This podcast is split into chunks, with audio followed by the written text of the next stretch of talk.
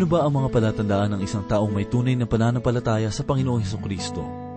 Mayroon bang aral na ipinahayag sa atin ng Panginoon upang mabigyan natin ng pagsusuri ang isang pananampalataya sa Kanya? Matatagpuan natin ang kasagutan sa unang kabanata ng ikalawang Pedro. At ito po ang mensaheng ating pagbubulay-bulayan sa oras na ito dito lamang po sa ating programa. Ang Paglalakbay. Noong wala ka pa sa buhay ko Kalungkot ay laging nadarama. Di maisip pagbabago ng buhay. Dulot nito'y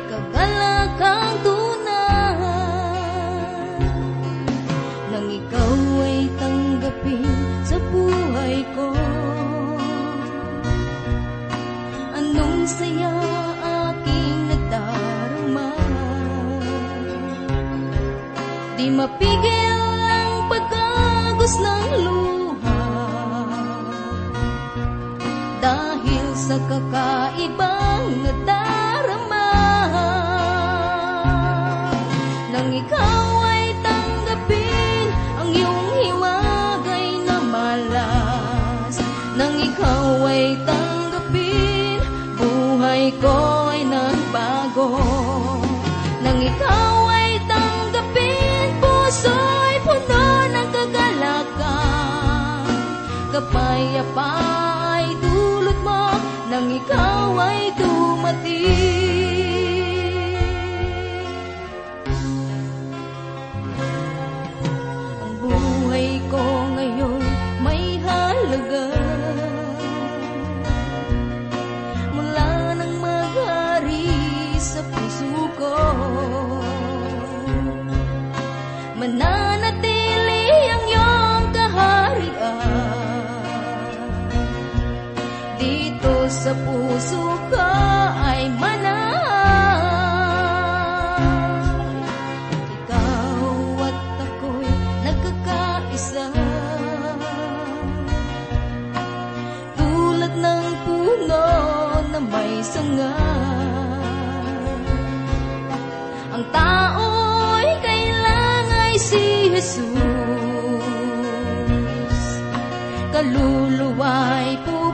cuando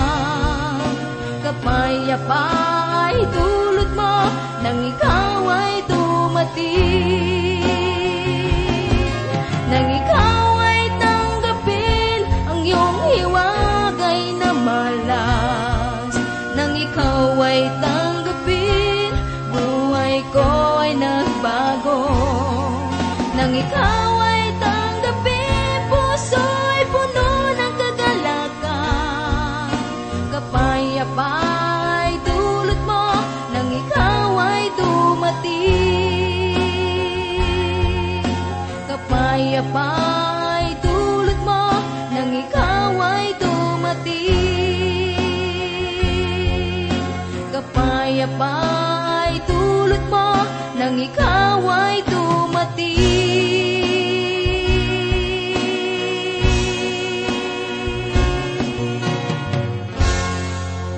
Isang mapagpalang araw po ang sumainyo mga giliw na tagapakinig ng ating palatuntunan. Tayo po muli ay nagpupuri sa Panginoon sa sandalang ito sapagkat muli po tayong mag-aaral at magbubulay-bulay ng salita ng Panginoon. Ako po si Pastor Dana Bangko at samahan ninyo ako at tayo po ay matuto ng salita ng Panginoon. Basahin po natin ang ipinahayag ni Apostol Pedro sa kanyang ikalawang sulat sa unang kabanata mula ikalima hanggang ikapitong talata. Ganito po ang sinasabi, At dahil dito, gawin ninyo ang lahat ng inyong makakaya na idagdag sa inyong pananampalataya ang kabutihang asal. Sa kabutihang asal ng kaalaman, ang kaalaman ng pagpipigil, ang pagpipigil ng pagtitiis, ang pagtitiis ng pagiging makadiyos at ang pagiging makadiyos ng pagmamahal sa kapatid. At ang pagmamahal sa kapatid at ang pagmamahal sa kapatid ng pag-ibig. Sa ikalimang talata ay sinabi ni Apostol Pedro, At dahil dito, gawin ninyo ang lahat ng inyong makakaya. Mga kaibigan, ang buhay pananampalataya ay isang mahalagang bagay na dapat nating pagtuunan ng pansin. Subalit kung minsan ay tila itinuturing lamang natin na isang pangkaraniwang gawain. At sa pananaw ng marami, ay hindi na kailangan ipamuhay ang pananampalataya sa paaralan, sa lugar ng ating hanap buhay, sa mga palaruan at iba pa. Pagkus ay iniisip natin na tulad lamang ng damit na pwedeng hubarin at isuot kung kailangan. Subalit ipinahayag ni Apostol Pedro na ito ay isang bagay na dapat nating gawin sa lahat ng ating makakaya.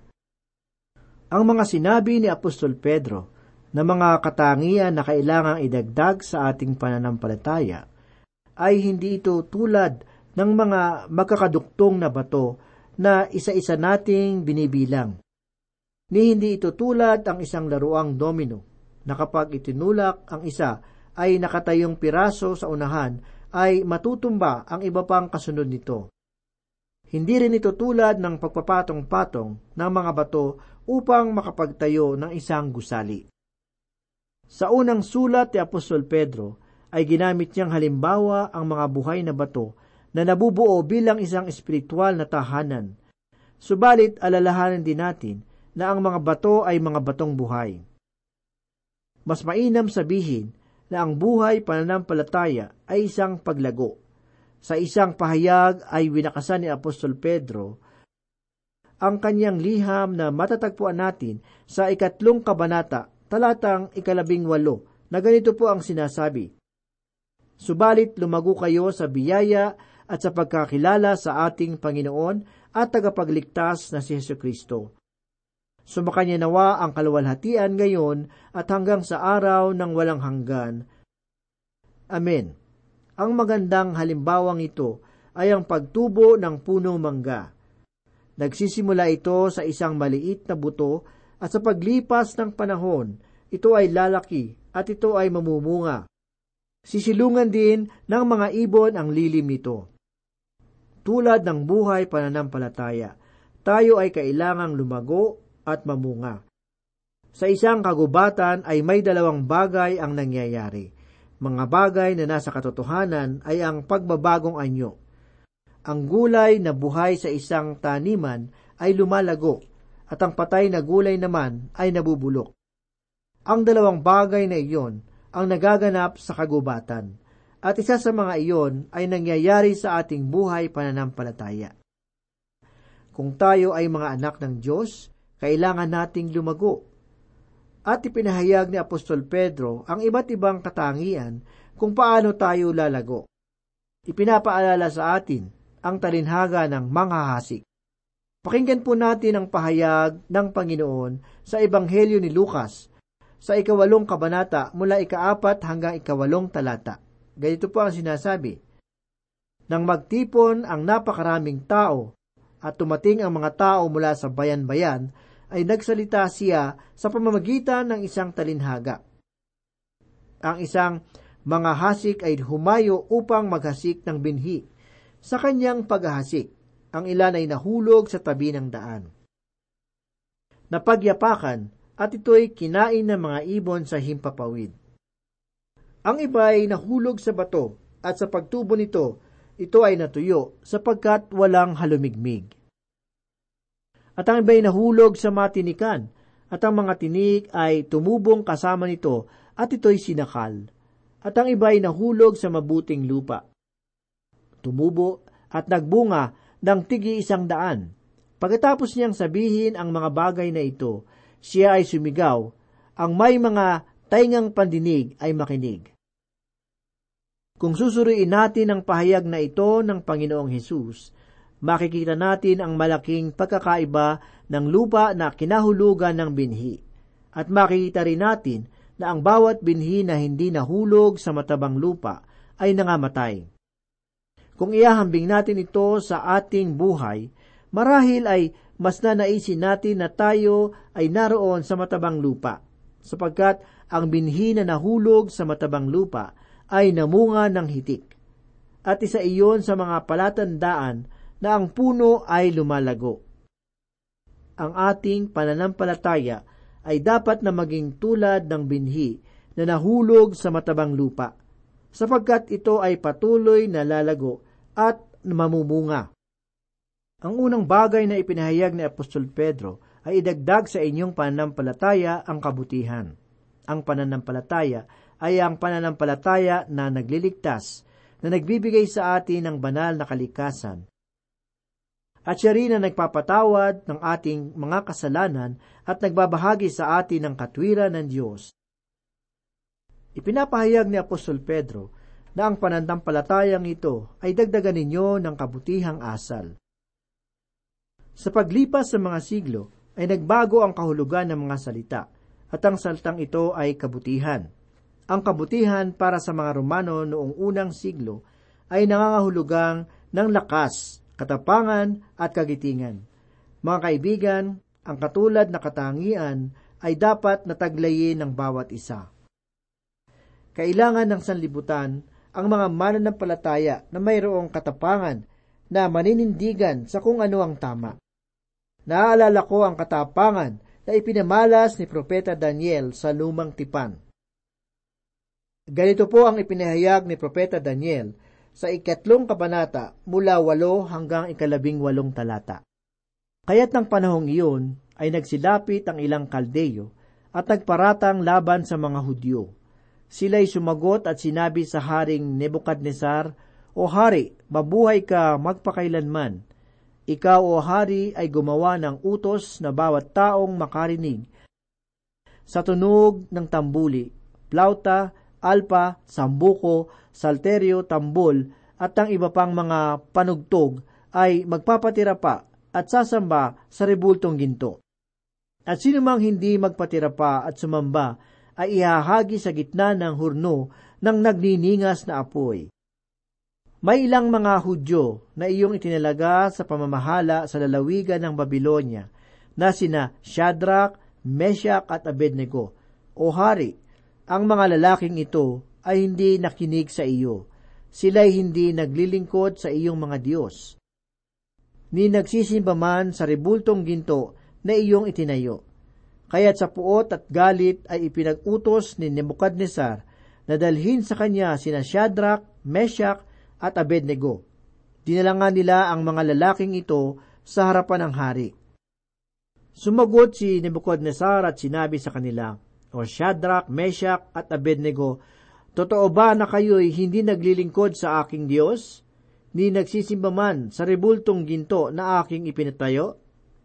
Mabuti kung kayo'y handa ngayon na magpatira pa at sumamba sa rebultong ginawa ko sa sandaling inyong marinig ang tunog ng tambuli, plauta, alpa, sambuko, salterio, tambol, at ng iba pang mga panugtog.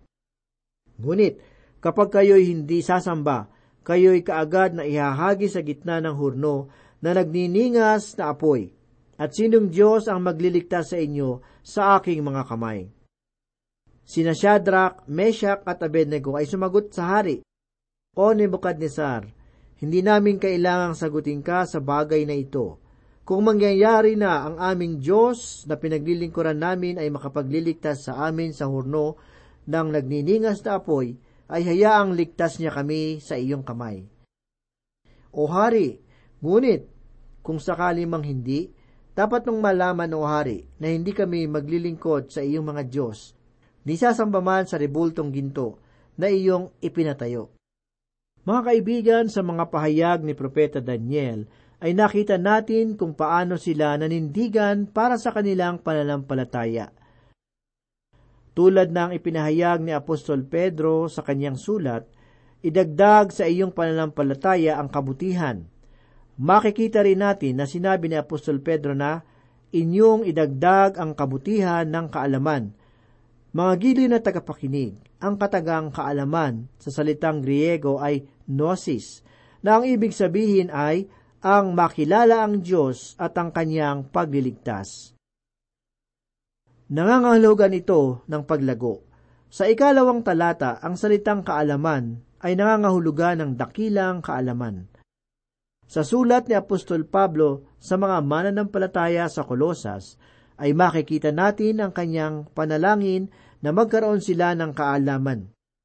Ipinahayag ni Apostol Pablo sa unang kabanata talatang sampu ang ganito, upang kayo'y lumakad ng nararapat sa Panginoon.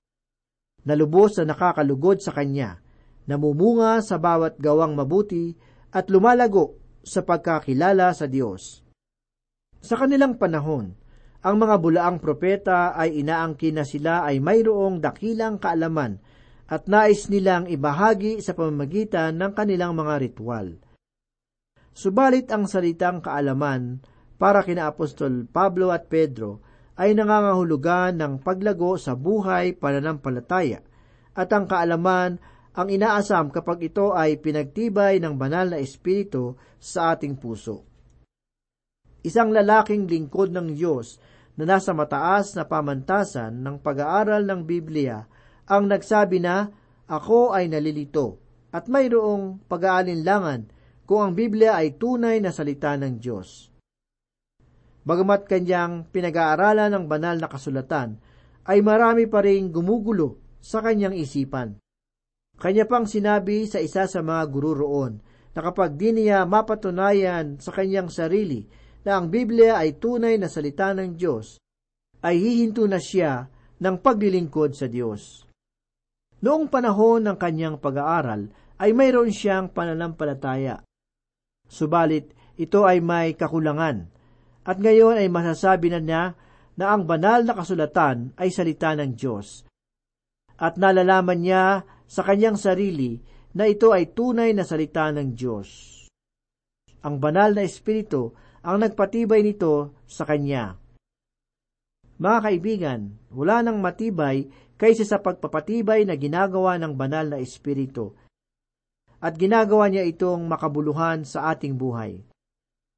Maraming kabataan ang nagtatanong sa akin tungkol sa mga aklat na magpapakita na ang Biblia ay tunay na salita ng Diyos. Kaya't ipinapabasa ko sa kanila ang ilang aklat sa aking maliit na aklatan. Ni hindi ko pa halos nabasa ang lahat ng mga aklat na iyon. Hindi na kailangan ng aking pananampalataya ang mga aklat na iyon sapagkat napatunayan ko na sa haba ng panahon na aking ginugol sa gawain ng Panginoon na ang salita ng Diyos ay totoo at siya ay nagpapatatag ng aking pananampalataya. Kung hindi ko pinaniniwalaan na tunay ang salita ng Diyos, ay hindi ko ito ituturo. Mailalarawan ba ninyo sa inyong mga isip na ang isang piloto ng eroplano na may sakay na maraming pasahero na maghahatid sa malaying lugar ay magsasabing, Itapon na ninyo ang mga dala ninyong mapa. Mga kaibigan, kung kayo ay isang piloto na matagal na sa serbisyo, ay taglay na ninyo ang mga kaalaman na nagpapatatag sa kanya ng maraming panahon. Sapagkat maraming ulit na siyang nakapaglakbay sa himpapawid sa iba't ibang lugar. Mga giliw na tagapakinig, kayo ay nakatitiyak sa salita ng Diyos. At sa inyong pag-aaral nito at pagbabahagi nito sa iba, ang Espiritu ng Diyos ay nagpapatibay sa inyong puso at mararanasan ninyo ang paglago sa inyong buhay espiritual. Ito ang nasa isipan ni Apostol Pedro noong ipahayag niya na idagdag ninyo sa inyong katapangan ang kaalaman. Kailangan natin ang katapangan sa pagpapahayag ng salita ng Diyos. Hindi maaaring ipahayag ang kaalaman tungkol kay Kristo kung wala sa atin ang katapangan sa pagpapahayag. Makikita rin po natin na ginamit ni Apostol Pedro ang salitang idagdag sa kaalaman ang pagpipigil. Bilang mga mananampalataya, kailangan natin ang pagpipigil sa bawat bahagi ng ating buhay. Marami ngayon ang mayroong maling pananaw tungkol sa pagpipigil. Iniisip nila na ang kahulugan nito ay ang nasa sa loob ng sasakyan sa gitna ng buhul-buhul na traffic at hindi alintana na mahuli ng pagpasok sa opisina. Hindi iyon ang pagpipigil. Isa lamang iyong pagbibigay daan upang ikaw ay magkaroon ng dahilan kung bakit ka nahuli ng pagpasok sa trabaho. Ang tunay na ibig sabihin ng pagpipigil ay pagtitiis. Ang pagtitiis ay nakasalig sa kaalaman at katapangan. Tulad ng isang punong kahoy na lumaki.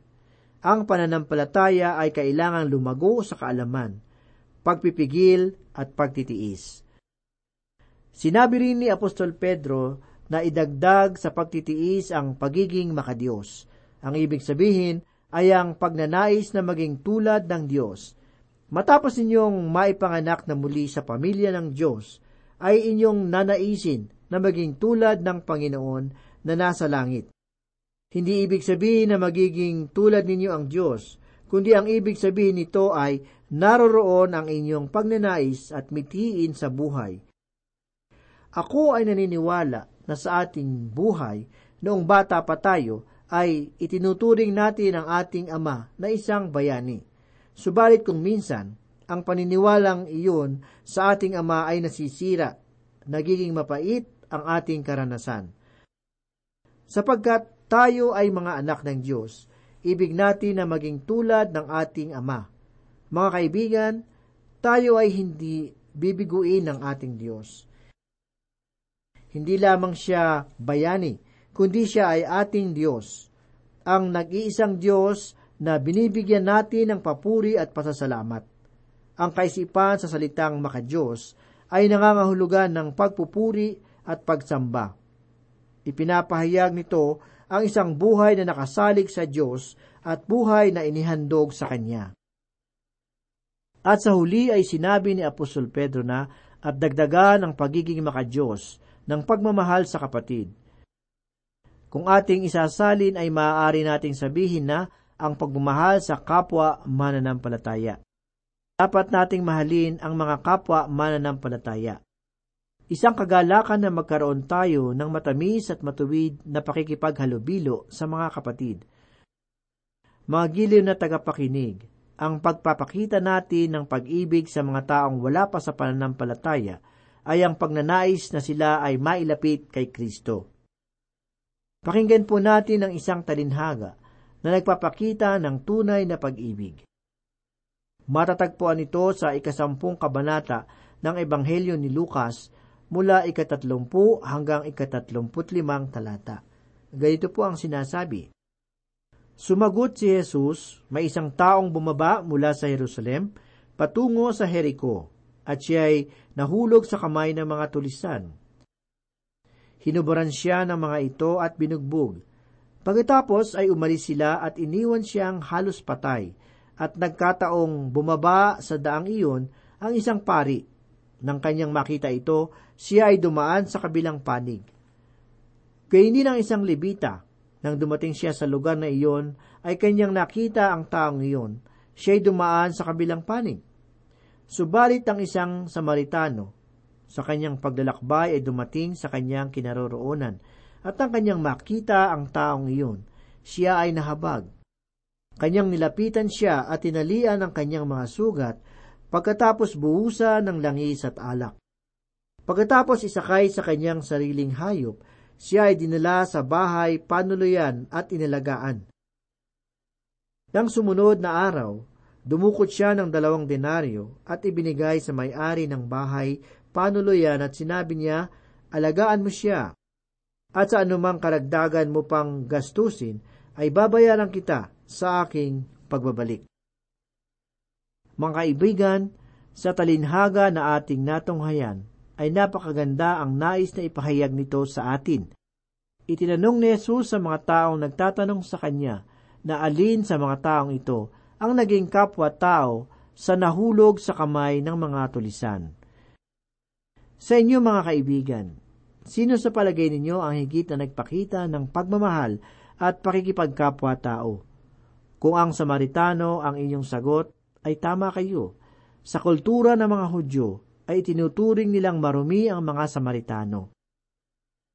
Ni hindi sila maaaring uminom sa sisidlan na ininuman ng mga Samaritano Subalit sa talinhaga ng Panginoong Hesus, nakita natin na ang Samaritanong itinuturing ng mga Hudyo na marumi ay siya ang nagpakita ng kanyang pakikipagkapwa-tao at dalisay na pag-ibig. Mga kaibigan, ang pag-ibig ay walang pinipili at hindi nagtatangi na tulad ng Samaritano.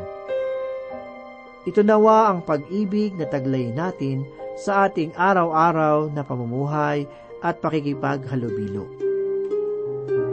Tayo po ay manalangin.